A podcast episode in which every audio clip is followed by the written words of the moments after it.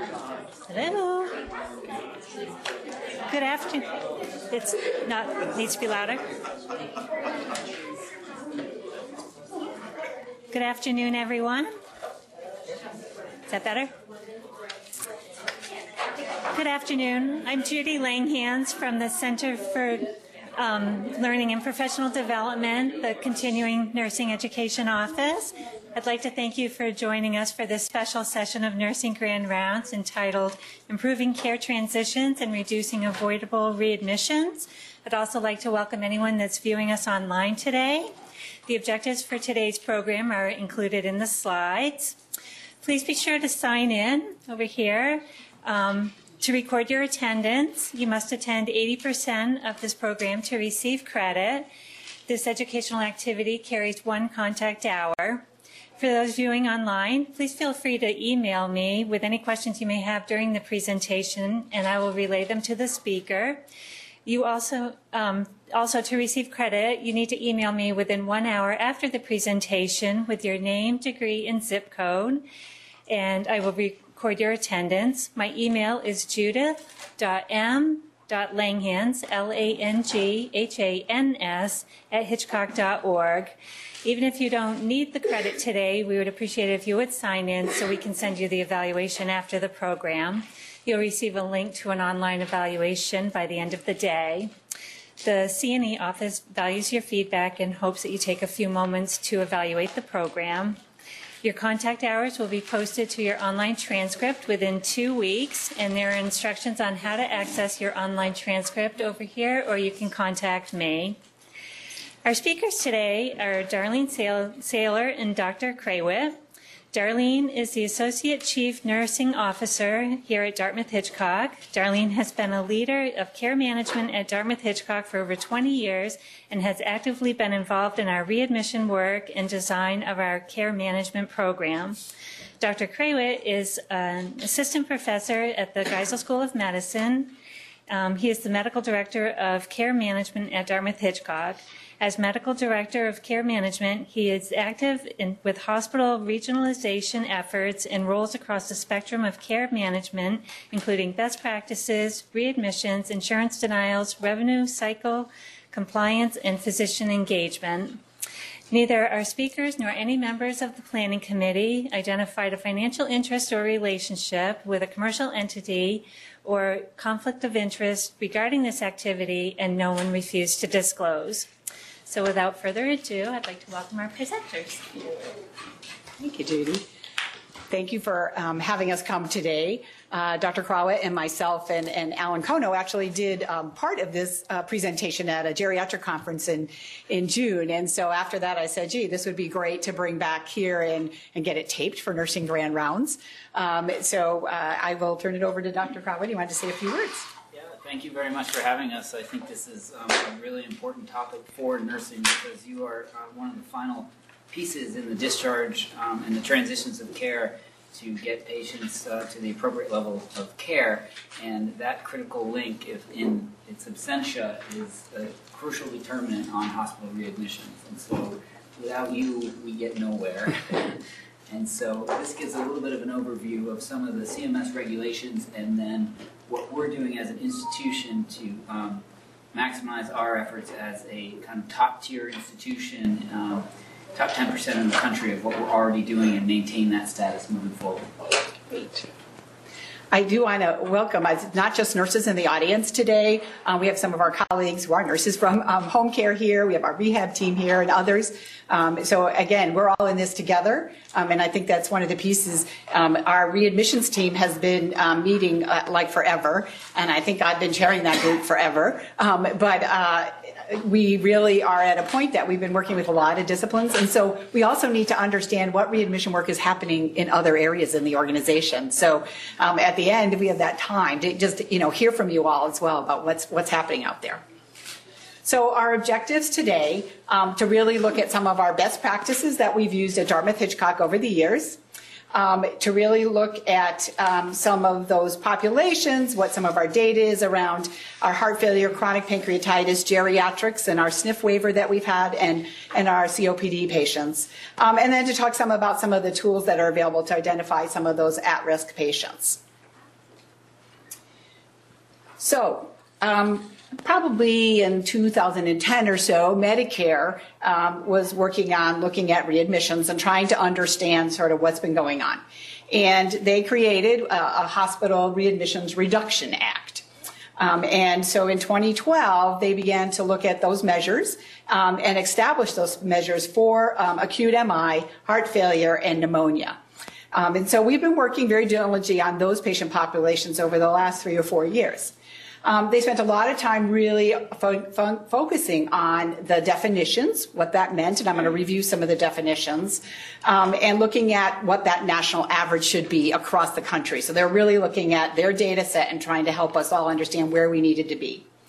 Um, they did use some risk um, adjustment methodologies to help with some of the demographic characteristics. So we're a rural environment here, and so as a rural environment, we really, you know, we get paid differently, and so they took that into consideration. They really did look at some comorbidities, past family, medical history, and patient and family um, frailty um, concerns.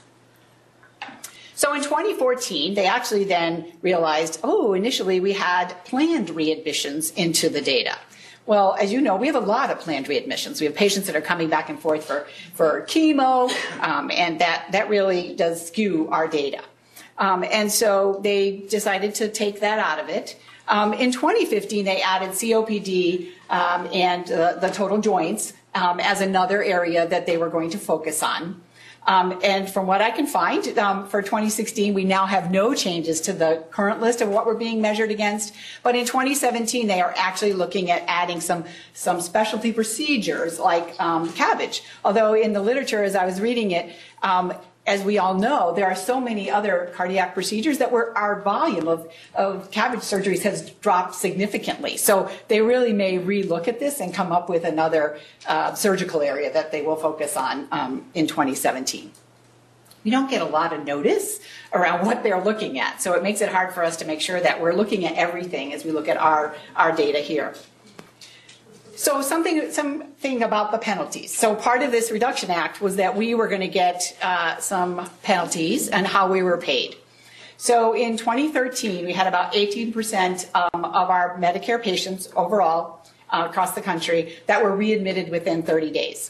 And that's looking at everything. Um, and they felt it was about a $17 billion um, excess spending for Medicare.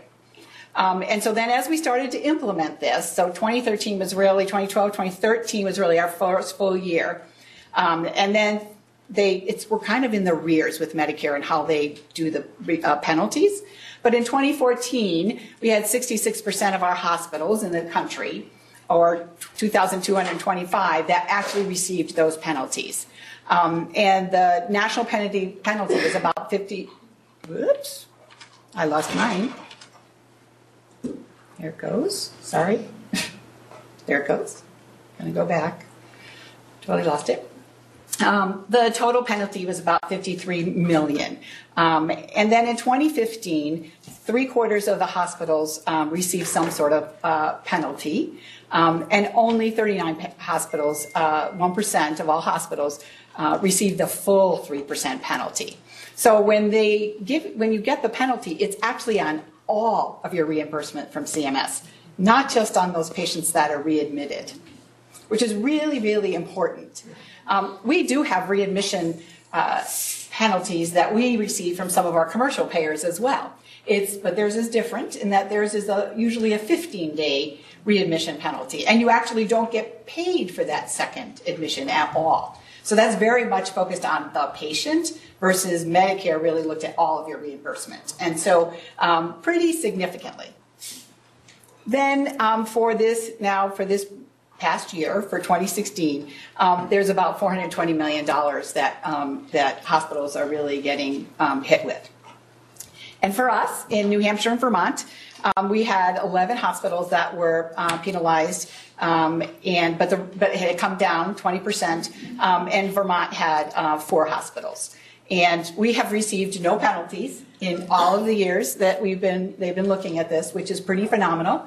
Um, and as we've looked at our data around um, where we stand in the country, um, we're in the top one percent um, in terms of uh, uh, high performance uh, around our uh, readmissions. Our challenge will be, though, as we go forward, which is why it's important for us all to understand this, is that everyone else is going to start to catch up with us. So we have to continue doing this, but our challenges are that we've done a lot of the low-hanging fruit. So we now need to really get into the nitty-gritty about looking at specific patient populations and figuring out how we can impact those patients. So I want to just briefly talk about some of the definitions. This has been a challenge for our readmission committee because every organization has a different way of looking at it. Um, you know, so Medicare specifically looks at those patients who are over 65 um, and are getting, you know, acute care inpatient within 30 days. As I said, some of our commercial payers, it's 15 days. Um, our hospital engagement network. So let me just talk a minute about that. Um, as part of all this work, Medicare gave some dollars, uh, actually offered up to people to apply to be a hospital engagement network.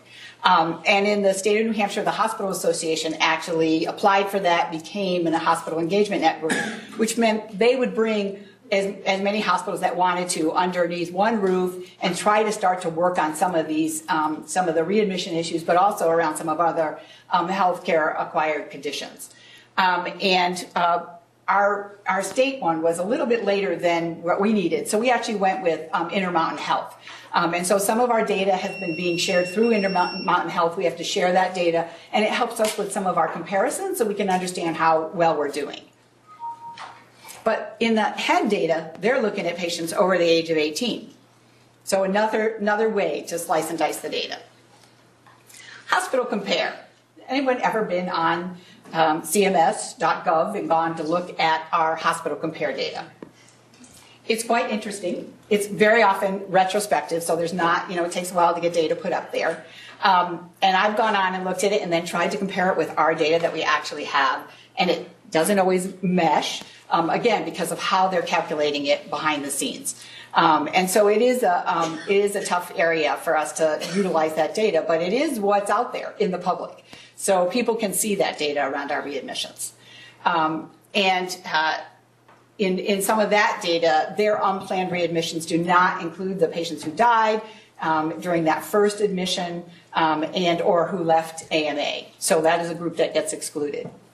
We've also belonged to the University Health Consortium, um, and their data really looks at all cause all cause. And so, um, again, an area, another way for us to sort. But we've done a lot of comparisons of our own data to each of these uh, different entities. And so that's been helpful um, before us. But their exclusions are really, um, they do exclude the pediatric population, but then also really excluded some of those, um, again, those uh, planned, planned uh, admissions. So again, as I was trying to prepare for um, for this, um, looking again about what kind of studies have been done out there, and um, this I think is going to be really important to us as we start to think about how do we get continue to improve our readmissions. So Harvard Med School has done um, a review of about 8,000 um, CMS Medicare um, admissions to look at their all cause within 30 days. And they really looked at a bunch of different factors, uh, focused on education, income, smoking, work status, you know, some of the ADLs for our patients. Um, they found a 50% difference between hospitals with the highest and lowest rates could be explained by these 29 factors. So, how do we start to look at these readmissions for Medicare patients, but Medicare patients who also are on Medicaid? because the social, social economic piece, as they saw it, really impacted the differences in the rates of readmissions. So this will be very interesting um, to start to see. This was just published this summer. So this will be really interesting to see how Medicare starts to look at this and how they calculate it. So some best practices in the United States. And I will tell you over the years, we have looked at every single one of these different best practices. And what we have learned is that there's bits and pieces we can take from each of them. And no, no one single thing is going to fix our readmission issues. It is really a myriad of programs, plans, initiatives that are going to help us to get there. Um, so there's a program called RED, Reengineered Hospital Discharge Program. Um, very uh, prescriptive. Some of these are all very prescriptive. Number of visits, number of phone calls made to patients. Um, and for this, they have a discharge discharge advocate Um, they do follow-up, they do med rec, they do a lot of the patient education. Um, and then they also have a pharmacist who um, calls that patient uh, within two to four days of discharge. Um, Mary Naylor, very well published in this arena around readmissions, um, really is focused on a transitional care model um, and have very much focus on that plan of care and what those patient-centered um, goals are. What does the patient want? Um, and how do we engage the patient in this work? Um, and they really have tried to look across the continuum. Eric Coleman, who's probably the most spoken, he's actually spoken here um, in the past several times. Um, again, very focused, a little different from Mary Naylor's, um, and uh, focused on that patient goals, um, hospital visit, home visit, and follow-up calls. So they sort of have these four pillars that they function under. Um, you can actually, all of this is actually on the internet. You can easily go download all of the, uh, particularly their data. The others you can as well, but um, Eric's is very, very um, written out. Um, and so they look at, you know, med management, as we know, a major issue. Um, that patient's personal health record, so things travel with them from wherever they go um, what kind of PCP and specialist follow-up, and uh, what red flags that patient has.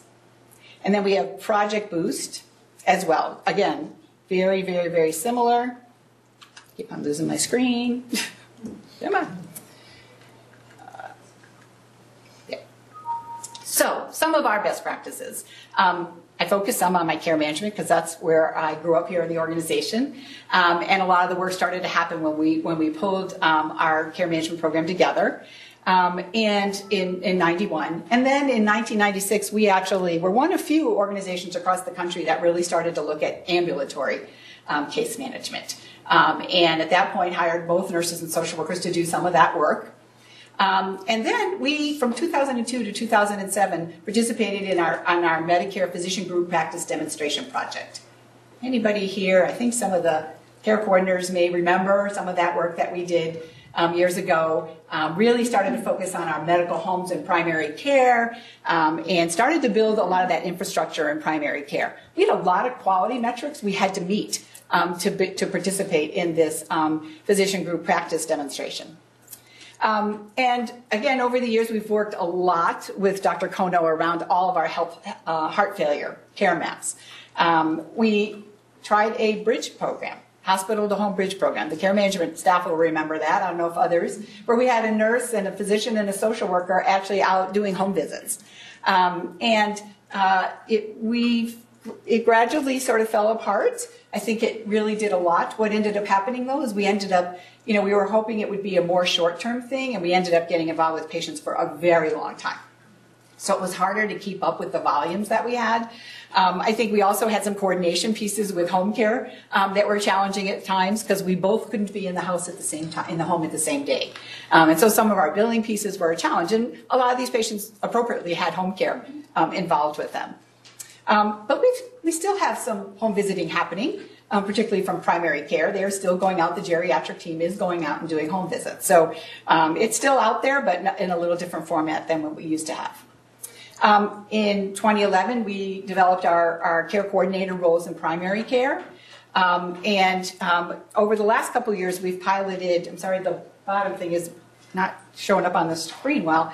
Uh, we piloted a transition um, nurse, uh, both in the adult world and in pediatrics. And pediatrics has actually uh, been doing it for the last couple of years, um, and they're in the process of reevaluating it to really understand is this the model that works best? Um, we tried it. Uh, we had a three month pilot in the adult world. Um, it was not enough time for us to really evaluate it, and so again, I think something that we need to look at. Um, there's been discussion again around roles such as um, healthcare navigators, nurse navigators, and some of that's been happening in the, in the cancer center, for example. So again, we'll, we'll continue to tweak all this and continue to look at what's the best thing for us. In 2013, we actually um, looked at, uh, we did a toolkit for heart failure patients. We also trialed um, the LACE tool. Um, and um, we've continued to look at the LACE tool. In our new uh, ESI system, we'll have the ability, we've put in a pretty uh, benign readmission risk um, uh, tool in there, and I think we'll continue to tweak that and try and see what you can come up with. There are, again, many different tools out there. Uh, we just got to figure out sort of how do we how do we let our, our staff, our frontline staff know that this is an at-risk patient and what, what's the best tool to do that. So uh, we'll, we'll continue to have ongoing um, work and discussion around that. Uh, we've been doing a lot of formal complex care rounds. Um, we've increased our interdisciplinary rounding on the units this last um, year or two. And again, I know we're not all there everywhere, but it's a really big piece that we need to continue to, to work on. Um, we've been doing a lot of work with the High Value Healthcare Collaborative, particularly around heart failure. Dr. Kono's been very engaged in that work. As you all know, we've been participating in the Pioneer ACO. Um, our care coordinators in primary care have been very, very engaged across our system um, in this work. Um, and uh, we're going to talk a little bit more about the, um, the Pioneer ACO um, waiver. So I just want to set the stage for what our current data is like right now. Um, we actually, on the inpatient side, do have I do have the data, um, and we've shared it, but I would get it out. I'll get it out more. Um, I've been to the um, our uh, shared governance pra- practice councils um, to talk about what is our data uh, by unit and by service. Um, so we do have that, and um, so we will starting to get out there and make sure that that's included as part of our quality data that we're sharing. So this is the um, our HEN data. This is all cause readmissions. Um, and as you see, we hover around 10%. At times we're down to, you know, 9, sometimes 8.5. But this is where we've been. So we haven't had a huge impact. This goes back to June of 2013. Um, so we have work to continue to do to get us, you know, below this. Um, we'd like to be down at 8 is where we would like to be. So what's it going to take for us to get there? And um, this is the Medicare um, readmission rate. Um, again, pretty similar, a little higher, which you would expect. Um, and uh, but we've made, you know, the trend is looks a little bit lower um, than it was when we when we began. So some of our um, readmission projects, I'm going to turn over and let Dr. Crowett talk about. Thanks. So uh, again, thank you for uh, inviting me to speak. Um, readmissions, 30 days. Uh, it's um, kind of a daunting number, and CMS uh, somewhat arbitrarily uh, chose it. And despite their um, risk analysis and risk adjustments, um, it really uh, penetrates different facilities very, very differently. And in that, we get a break on some things. You know, we have a largely English-speaking population who largely has homes of one type or another. We're not on the El Paso border. We have uh, low incidence of um, illegal aliens, foreign language speakers, and whatnot. So we get a break on that end.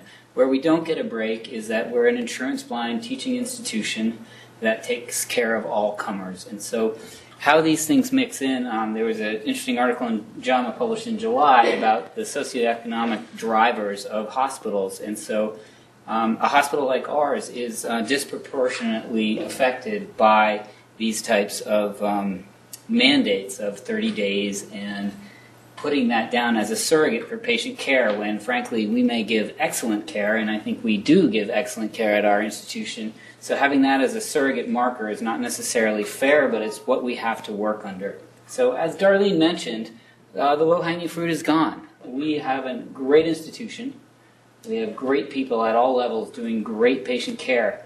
But moving that marker from the kind of 9 10% range down to 8% is going to be a challenging um, endeavor. And so, as other institutions catch up, while we're still glowing, we don't look quite as stellar in comparison. And so we want to change that. We want to continue to glow.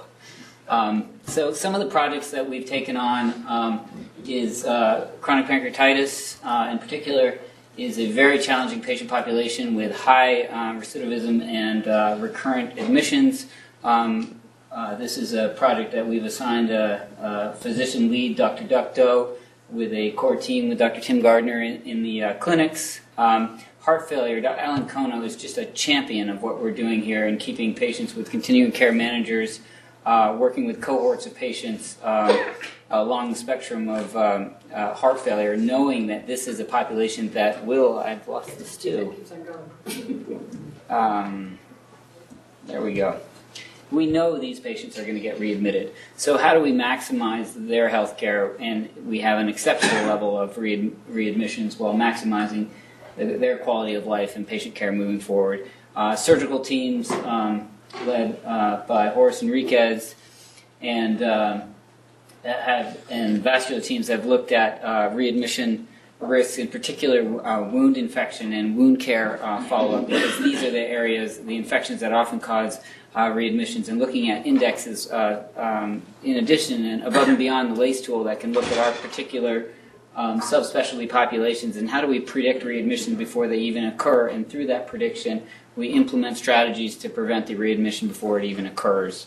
Um, you know, pharmacy is trialing uh, different uh, options around teach back and and uh, calling pharmacies ahead of time and ensuring that our med reconciliation is uh, completely accurate. We know we put patients on, especially at two o'clock in the morning. We know we put patients on the wrong medications as they walk in the door. And how do we prevent that? How do we merge these computer systems, these ICT systems, to talk to one another while respecting patient privacy and HIPAA laws?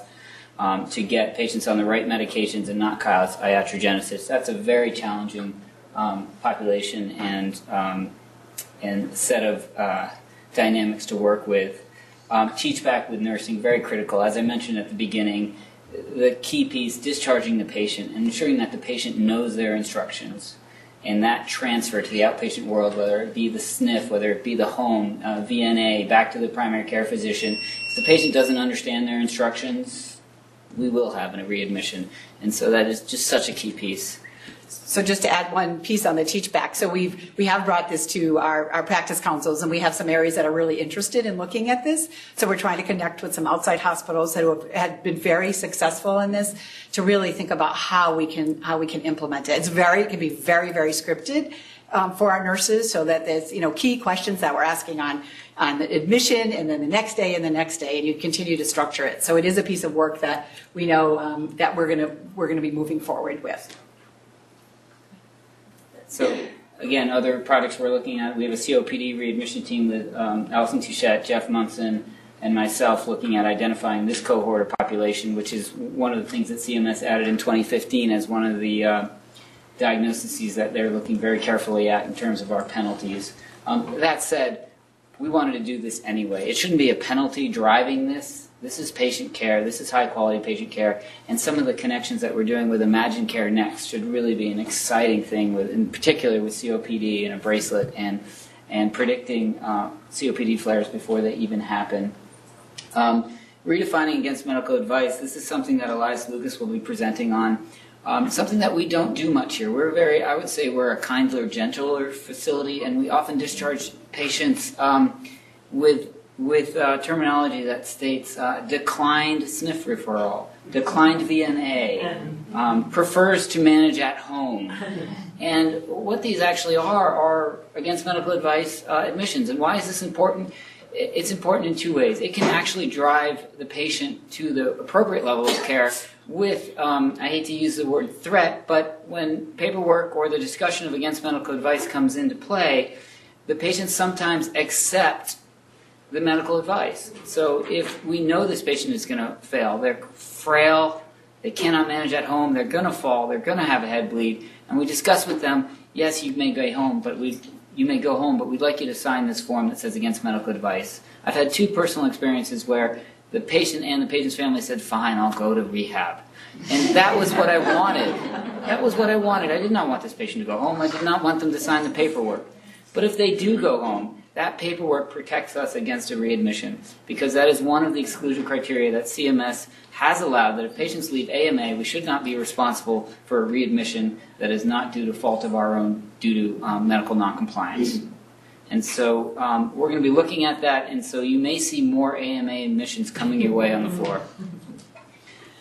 So I was just going to talk about the last bullet up there, which is a product that um, we've been using. Actually, it's called Emmi, and we've been using it for the last couple of years, but primarily to really reach out to patients and families around flu vaccine, mammographies, colonoscopies. So it's an interactive voice system um, and again, we've done presentations to uh, multiple groups here in the organization.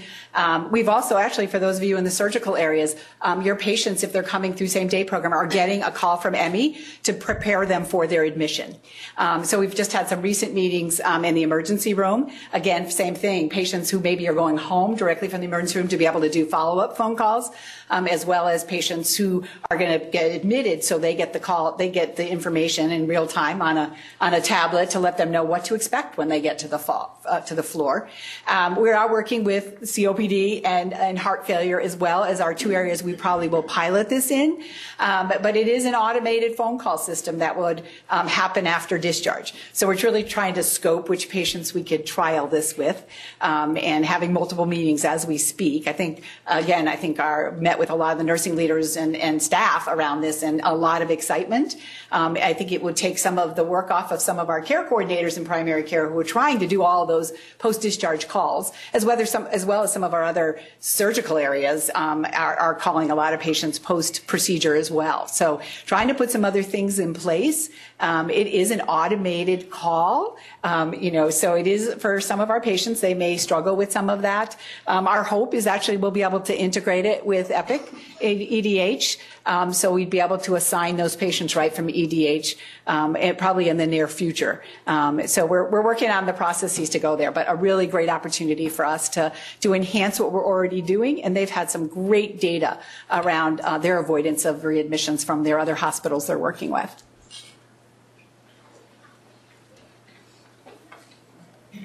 So, low hanging fruit, gone. Welcome to pancreatitis. Uh, now, the patient who doesn't get readmitted is a gallstone pancreatitis, a nicely compliant person who um, unfortunately gets a gallstone stuck, gets pancreatitis, and resolves and go home.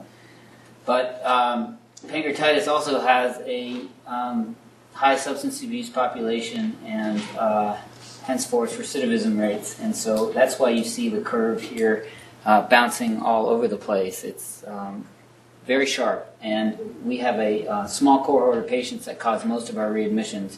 In fact, I think three percent, three to four patients can cause over fifty percent of our readmissions in this um, in this uh, arena. And so, having actually developed uh, large-scale care plans in addition to personalized care plans for particular patients is going to be huge in us lowering our um, Thanks. Lowering our readmissions rate for pancreatitis. As I said, it's a small cohort, high readmissions. Um, in particular, three patients really drive a lot of readmissions, but we have a couple of dozen here with 150 readmissions in 18 months. These are the people we need to look at very closely, drill down. What can we do? We're working with the Pancreas Clinic. We've developed um, a Monday Pancreas Clinic. So, uh, in the lost it again here. Um, in we know that we can uh, guarantee a uh, follow-up visit in the hospital that following Monday. Um, and so the longest anyone would go post uh, discharge would be approximately six days uh, to have a follow-up appointment in the pancreas clinic. Um, developing uh, efforts um, with the ED to get patients home from the ED, hospital medicine, case management, social work, and the pancreas clinic to really develop uh, transition plans that are going to keep these patients out. Um, Again, we're trying to re- reduce admissions by about 50% in this population. Um, probably the most challenging population, I would say. One piece we didn't put in here is that over the course of some of this time, the last few years, we've also had an ED registry. So these patients in particular had some of them 18, 20 readmissions within a very six month period. So, so we've been looking at that data. So it was really a compilation working with the ED, our care managers in the ED, um, Justin and our, our, our, medical directors in care management to really focus on this group of patients. And as we looked at all of the hospitalist data, this is the group that jumped out for us in terms of what we could have an impact on. So, so now we have tape it. you get no more readmissions, right? Now that you're on board. CO, COPD um, compared uh, nationwide, uh, it, it's as high as 20 to 25 percent, depending on how hospitals are broken down. We actually do um, uh, fairly well in comparison to our peers. But uh, one of the things that's suspect with our COPD readmission rate, and we certainly don't want to get penalized for, is um, whether or not our patients actually have COPD. and so defining the cohort uh, becomes primary to actually treating the patients correctly. We have patients that come in that have been on inhalers for years who haven't had PFT testing. It turns out they have interstitial lung disease or heart failure. And so, are we treating the right patient population? Uh, Allison Touchette, um, wonderful associate provider working with um, Jeff Munson, is uh, looking at our uh, two um, COPD CPT, ICD-9 codes of coming in as primary and secondary diagnoses, looking at each and every one of those and deciding do they have uh, documented COPD, do they have pulmonary function tests, is there an alternate is there an alternate diagnosis that is equally likely? Why should we get dinged on a readmission readmission if they didn't actually have COPD? And so, um, understanding that cohort, and once we have that defined cohort, then we can have continuing case managers working with these people. Um, and Allison Tuchette is going down to see uh, patients on hospital medicine uh, individually and developing care plans for them, follow up PFTs, and uh, when appropriate, uh, getting them hooked up. Uh, now we're going to have a cohort hooked up with Imagine Care and remote sensors. Uh, this is really exciting technology, especially us who have a rural population. Um, and it's difficult for people to get down to see pulmonologists. We don't have pulmonologists in the Twin State region outside of um, several select medical centers. And so, if we can, uh, if we can use this remote sensing technology, where all of a sudden a patient uses their inhaler twice a day for six straight months, and in a period of 12 to 18 hours they use their inhaler 16 times, what's going on? We call that patient up. We find out they fired up their wood stove for the first time. And they're developing a flare, getting them into their PCP. They don't have to come to us. They get into their PCP. They get put on a steroid uh, first at their PCP's office, preventing an admission, preventing a flare before it ever even gets going. And this is huge. I mean, we are these are predictive modeling based upon web web-based uh, technologies where the inhaler automatically tells the bracelet that they're using they're using a, their puffer or how many times are they using their nebulizer that gets uploaded into set criteria that's being looked at by our Imagine Care team that it, it pops up we get a call from the nurse that calls them up and says how are you doing and then when they say well actually my husband's using the inhaler we have a different care plan so um, you know, pulmonary rehab also a place where we're lacking. We do not refer enough patients to pulmonary rehab. Pulmonary rehab has evidence-based medicine that and documented care that says this reduces readmissions, it reduces COPD flares, it promotes quality of life. Um, we know uh, lung tissue does not repair at this stage of the game, but how do we maximize the lung tissue that's there to give people the best um, activity, quality of life that they can moving forward? This country has invested very heavily in cardiac rehab. I would say that this country has done a very poor job in promoting pulmonary rehab. And actually, as a as a uh, member of the COPD Foundation, one of the things that I'm promoting um, is that pulmonary rehab gets put to the forefront, just like cardiac rehab, and so that hospitals across, whether you're in rural Iowa, rural Alaska, rural Vermont, that says if you don't have pulmonary rehab, we do, by the way, we have great pulmonary rehab. But as you get farther afield, people don't, and so look around, ask your, asking your hospital administrators, why don't we have pulmonary rehab uh, around us? Um, because ultimately, when you provide 90% of the pulmonologists for an entire region, they're coming our way. So we need to provide these services. Okay, so heart failure, again, this is Alan Kono's um, uh, thing. We sit uh, very well, we float between 8 and 10 percent, which is excellent because, again, this is a patient with a very uh, high readmission rate. I'm going to speed up just a little bit here. Um, one of the things that, you know, Alan uh, often says when he gives a talk is everybody's very scared when they get the cancer diagnosis. Oh my gosh, I have cancer. I'm going to die. Or the family's devastated. And it, it is. It's the C word. It's this awful, awful thing. But the reality is many, many types of cancers have 5, 10, 20 year uh, mortality. Um, there obviously are very bad cancers that are devastating to fam- family, but heart failure doesn't have that, and the mortality of this patient population is absolutely terrifying if you look at it. 30-day mortality is, is, is very, very high, and um, and they have a very predictable course as they go through the uh, class 1, 2, 3, 4 heart failure classifications. And how are we doing with this population? And when are we using the appropriate time to refer them to uh, to hospice and or palliative methods. 11% 30-day mortality. This is my favorite slide. It's, it's a really amazing slide, and I wish I, you could probably spend 20 minutes talking about it. But the idea is, again, if you look at this this um, first couple of months, you see this first bump in uh, readmission times, and this is really the sick patients getting discharged. Do they have a good discharge plan? Do they have follow up? you know, it levels off because we know, despite our best efforts, heart failure patients are going to come in. We can't predict everything that happens to them. And then that spike, uh, a year and a half uh, later, what's happening in this uh, spike over here, where uh, right here, and are we doing right by the patient here? Is this where this patient is coming in, you know, every, coming in every three months, every two months, every two weeks, every three days? And are we doing right by this patient? Is this a patient that should be referred to hospice level care? Again, um, which segues into this slide, which says comparing hospice and non-hospice patient survival. There's evidence that shows that patients, uh, evidence-based medicine that shows hospice um, care delivers a higher quality of life uh, than uh, non-hospice care. And so, if you overlay a higher quality of life and a long, and a greater longevity of life, this tells us at this point that uh, my screen here again. At this point, um, when we've transitioned the patient to quality of life measures and hospice level of care, this is the appropriate transition of care for this patient population. We're not doing right by loading patients up with medications and turning them into the hospital uh, every three days towards the end of their life. The goal would be to die on hospice, uh, preferentially at home, not in our ICU. SNF waiver. Uh, so, as many of you may have heard, we dropped out of the Pioneer ACO, um, backdated to January 1st.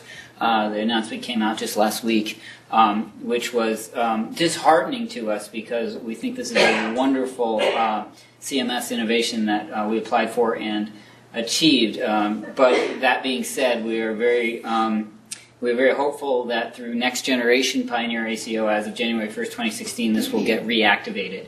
And um, we feel pretty confident that that will happen. But what is the three day waiver? As all case managers know, it's that awful, terrible thing that, that predates uh, us back to the 50s when hospitalizations lasted so much longer, and a three day hospitalization was the minimum. Um, and so uh, patients have to be CMS patients have to be Medicare have to be hospitalized for three days to qualify for SNF placement, and uh, observations uh, nights don't count. How that makes any sense whatsoever is ludicrous. But in their infinite wisdom, they still haven't replaced it, but they've at least um, approved some waivers. They oftentimes do this in times of emergencies. Hurricane Sandy was an example. Red River floods in the Dakotas and whatnot they waive these requirements when patients need, when there's a huge bed crunch and uh, catastrophes to get patients to where they need to go. Well, if it needs to happen in catastrophe, why can't it just happen when we're at capacity and we're wasting inpatient beds on services that can be uh, delivered in a, in a lower level of care? And so basically, what is it? It's a um, three day waiver, and in the Pioneer ACO, we're responsible for the total cost of the care delivered the idea is to decrease expenditures, maintain, or actually, better yet, improve quality of care, and give it in their own communities at the right level of care. Why do patients need to come into the hospital if they can go to their PCP, get a direct admission for rehab when that's all they need? And so, um, again, our clinics and our EDs, we'd love to get these patients. If they're on observation, we'd like to get them there. Um, get them directly without uh, having these barriers or how patients are going to pay for it. But really, the clinics in the emergency room have excellent opportunities. And uh, the first case just happened to us uh, two nights ago where we had a, uh, morbidly obese um, patient who uh, had an ankle strain. And uh, they called up asking for admission because she couldn't navigate around um, her house. And they wanted hospital medicine to admit the patient. We'll never get reimbursed for that. It doesn't meet criteria for hospitalization. But what this patient did need was rehab. And so if they were a member of Pioneer ACO, and 10 days ago, we could have put that patient in. so it was immensely frustrating to see that. Um, I don't think I have to discuss skilled. Um, this was delivered to a different topic, skilled examples um, to case managers. Um, this was our uh, acute and direct admission, and what this uh, meant was patients who were admitted inpatient with a less than three day stay versus direct admissions um, to our partners um, Genesis Brookside and Mount Ascutney take the bulk of our admissions, but uh, direct would be someone from the ED uh, or the clinic, and acute actually included uh, less than three midnight inpatient stays and observations. Um, again, we started this in October. It took a little bit of uh, time to pick up, but um, collectively, uh, you know, it's interesting to think about what does this mean to the institution when we're at capacity and we can't take patients in. One bed in this institution represents a million dollars of revenue per year. And so every patient that we can deliver to the appropriate level of care opens up the patient to receive inpatient level of care, patients who need hospitalization, deliver to the community what we provide as a tertiary quaternary care center while not wasting beds.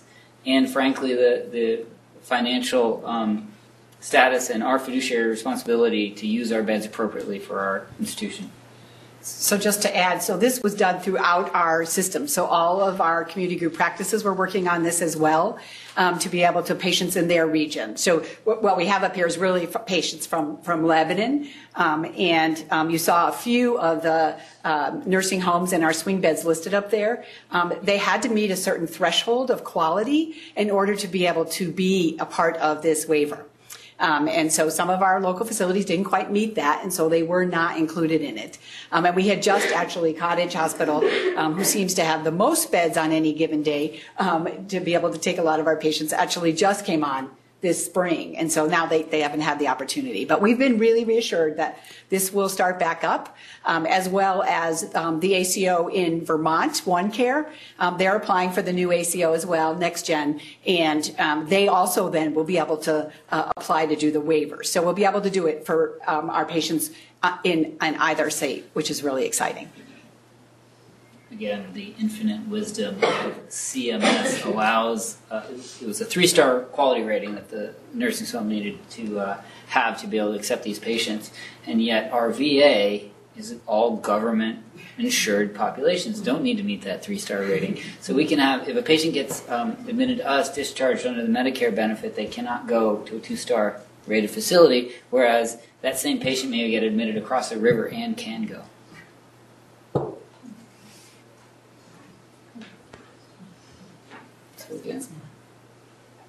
Uh, some of the reasons uh, that we send uh, folks under the waiver, and I think for me, one of the primary reasons where we see this in the clinic and uh, emergency room, it's falls. Falls is just it's unbelievable. Um, you know, our elderly population, our debilitated population, and that all it takes is one fall to not merit hospitalization, but absolutely um, take someone out of the game and uh, unable to uh, to be able to um, have independent activities of daily living and require uh, SNF uh, placement. So I know this has been a lot of work to do the SNF waiver for our care coordinators because they were really point once the patients left the hospital. Um, and I know we've engaged with home care as well because they've been able to refer patients. So um, hopefully we'll get it back up and, go- and going, and we're excited about this. So I think the other piece for us as we think about what our roles are um, as we're transitioning patients to that next level of care um, is what do they understand? And so this is some of the conversation I was have, talking about in terms of teach back, making sure they understand our symptoms, what their weights are, how we do all this work, um, and looking at other technologies that are going to help us. So we're very excited by the Imagine Care, by the Emmi product that we're implementing, and hoping that we're going to see some significant um, changes in our readmission rate. Um, but it starts with all of you that are at the bedside having those conversations with our patients and their families. So simple rules to remember, you know, how we, how we identify those patients that are at risk. If we think about the level of care we provide here, almost every single patient that practically comes in our door um, is high risk. um, it's, it's just who we are as a tertiary quaternary hospital. Um, looking at our discharge summary, making sure that we actually um, uh, are looking at the AVS that we're giving to patients so it's clear with what those instructions are. How we reconcile meds. Um, pharmacy's been actually doing a lot of that work on our medical specialties. They've had a Greenbelt project. So they've really been looking at that whole med rec piece and really focusing on those high risk meds. Um, you know, what's that hotline? Who's that patient going to call when they leave here? Um, are we doing those post discharge calls? Um, getting patients to get seen within seven days, not always easy. not always easy. Um, and I think that's where, you know, we've talked to primary care a lot about it. Um, patient doesn't have to go just to primary care. They can go to their specialty providers as well. So as we continue to look at access in our system, we need, this is an area that is of critical importance. Um, palliative care. Um, you know, this is really a, a critical piece. Having discussions um, with our patients earlier on. That that's why I like that heart failure chart because you know we have to have those discussions early on. We can't wait till they um, hit that level where they're all of a sudden going to start having more problems. We need to have those conversations first thing. Um, and I think when we have our heart failure clinic involved with patients, that happens more frequently than when it's a patient who is not involved in our heart failure program. So um, when they're in the hospital, identifying those patients early so we can make sure we're having those um, conversations. And then really looking at um, doing case studies, um, case conferencing with some of these patients that are really high risk for us. I think we've also started to see um, and implemented this last year our behavioral intervention team, which is another way to start to address sort of some of how those behavioral components fit in um, to the overall um, plan of care for patients. So I just wanted to highlight this because Dr. Crowett has actually written um, uh, an article with uh, Dr. Cook around our Pioneer ACO. So that information is available if anyone wants to read it. Um, and there is just, as I said, there's a um, ton of data on the CMS website. Um, Kaiser Health News is the other one that is just everything you go to look at. They have a report almost every week around readmissions. So if you're interested in this topic, it's a great place to go and understand some of that. So questions? I wonder if there are conversations going on about sort of increasing the, the partnership between care coordination and inpatient Yep. Case management, Yep. and sort of form handoffs and, um, and conversations and I, I think some of that was happening as part of the SNF waiver because we had to do that that handoff. So it, it- because really, it, you know, there was a piece that ended on the hospital piece, and then the care coordinator needed to be the one following up with the patient when they went to the SNF. Um, I think as we continue to integrate in in EDH. Um, there is great opportunity for us to do a lot more around our overall plan of care for the patient. Um, and we've had those conversations with the EDH team around, you know, there's information that the ambulatory side has about patients that un- unless we have the time, which is hard to go in and read notes, we don't always have that on the on the inpatient side. So how do we bridge that gap? So I think I, absolutely that is work that we need we need to continue to do. And that's Yeah. a unique opportunity that we have where our clinics are associated with Right. the hospital. I mean, hospitals are penalized as the as the primary institution, but if these conversations aren't occurring with private practice clinics, uh, you know, how is why is the hospital penalized for that? And so we actually have that unique ability that a huge proportion of our population is served either through primary or subspecialty care here. And so that's an opportunity we actually have to take.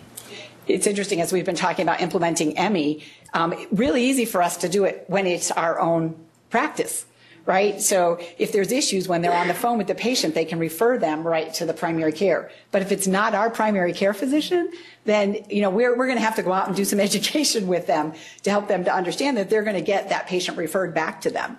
Um, so that, those are the conversations we've been asking. Sort of what's that workflow um, from the uh, Emmi uh, staff, so we can understand how we do that.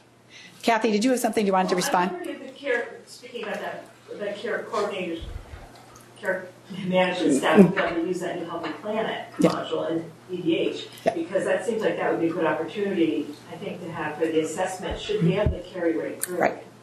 Yes. So Kathy, I'm sorry, I was supposed to repeat the first question. Um, so uh, Kathy Kaminsky was asking around um, the new module that's in EDH um, that hopefully we will all be able to document it and see some of that. So if that goal planning was happening in the ambulatory side, then we could see that and understand that on the inpatient side because it, is, it isn't easy to go back and forth between the two systems. So I, I agree, Kathy. I think that's a great opportunity for us.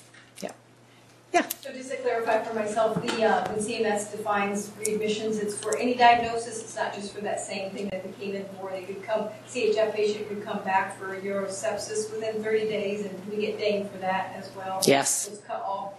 We do. So basically, we get dinged. I'm sorry. Oh, go ahead. We get dinged on total readmissions, 30-day readmissions, and then uh, particular subsets. And so the penalties are based upon total readmissions and these subset populations, how we're doing with Right. each of those. The commercials are a little different, and uh, we had just a great success story this week in that we had a patient who, who went home with one diagnosis and clearly about five days later was readmitted with a totally unrelated, and we had to defend that.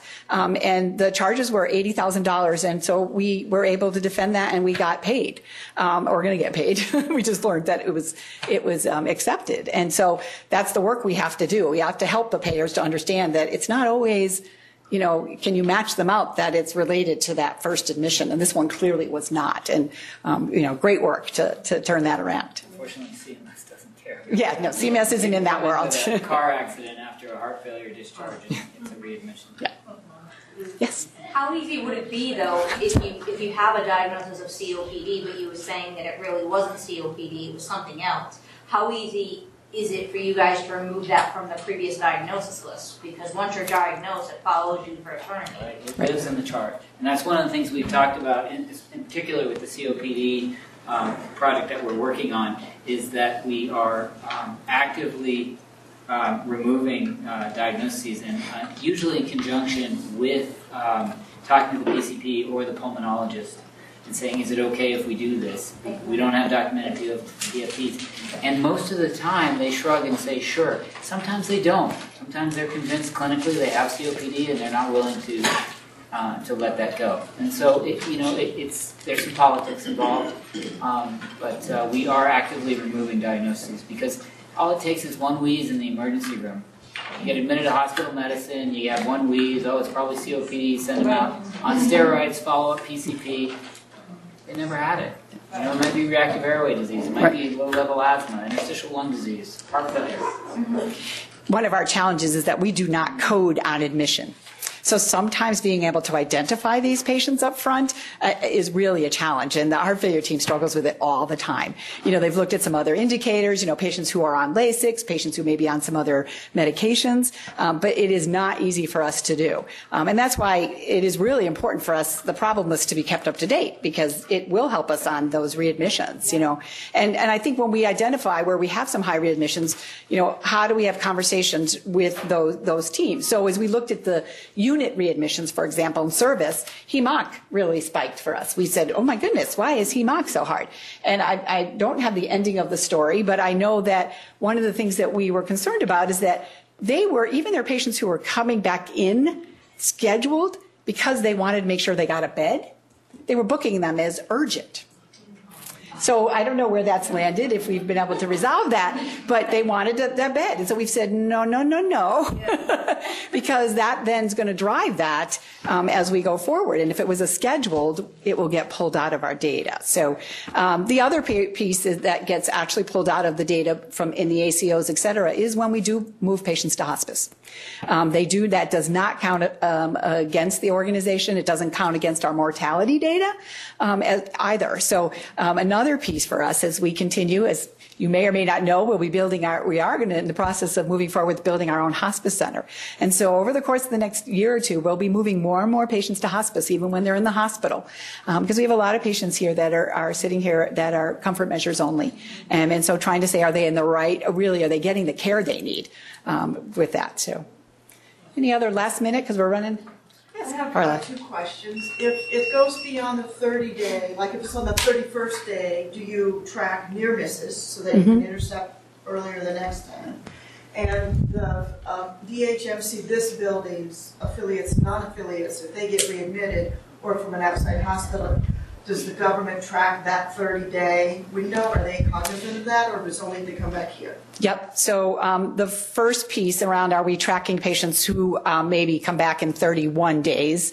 Um, we haven't looked at that as much, um, but I think a lot of those patients end up falling on some of our, our patients who are here a really long time as well. And so we're looking at that. The care management team's looking at it. Um, and your second question about the affiliate. So uh, because we've been in the demonstration in the ACO, uh, we have been able to get some data about our patients who get readmitted at other hospitals. So that w- it's been pretty eye-opening um, for us to understand that. Um, you know, the critical access hospitals that surround us, because we are surrounded by critical access hospitals, um, they are they are uh, under this same um, uh, regulation, um, but really, there a lot of their readmissions end up coming to us. Um, and so we have reached out to them. Um, I think our other work is also with our, um, our skilled nursing facilities as well, another area. And um, it's work that I know our primary care geriatric uh, providers are doing a lot of work um, with what are things we can keep in the nursing homes and not have them come to our ED. So that is ongoing work we have to do. Um, but I think we've, you know, we've talked a lot with home care about how we work together around a lot of this work too one of the things we've been talking about is um, uh, medication reconciliation. How can home care help us? Um, and we've had some piloting in our, our community group practice in Nashua around that. Um, our major challenge is keeping everybody educated about EDH and how to navigate that. Um, but uh, uh, I haven't heard a, re- a recent update from them about if that's been successful too. So we have lots of opportunities, lots of opportunities. Some communities are actually uh, doing what's called paramedicine. So they have paramedics who are actually um, in between their 911 calls out making home visits on those patients who are frequently coming back to them. So another way to think about, you know, we're a big area to do that in, uh, easier to do in the city. Um, but, you know, again, lots of people exploring different options. Any other last minute questions? Well, thank you for having us.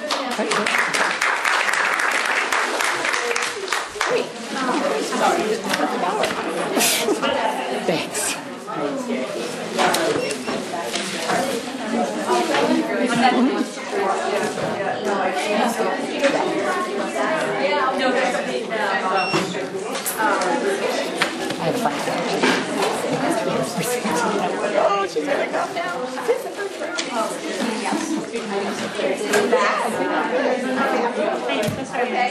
Oh, it's right.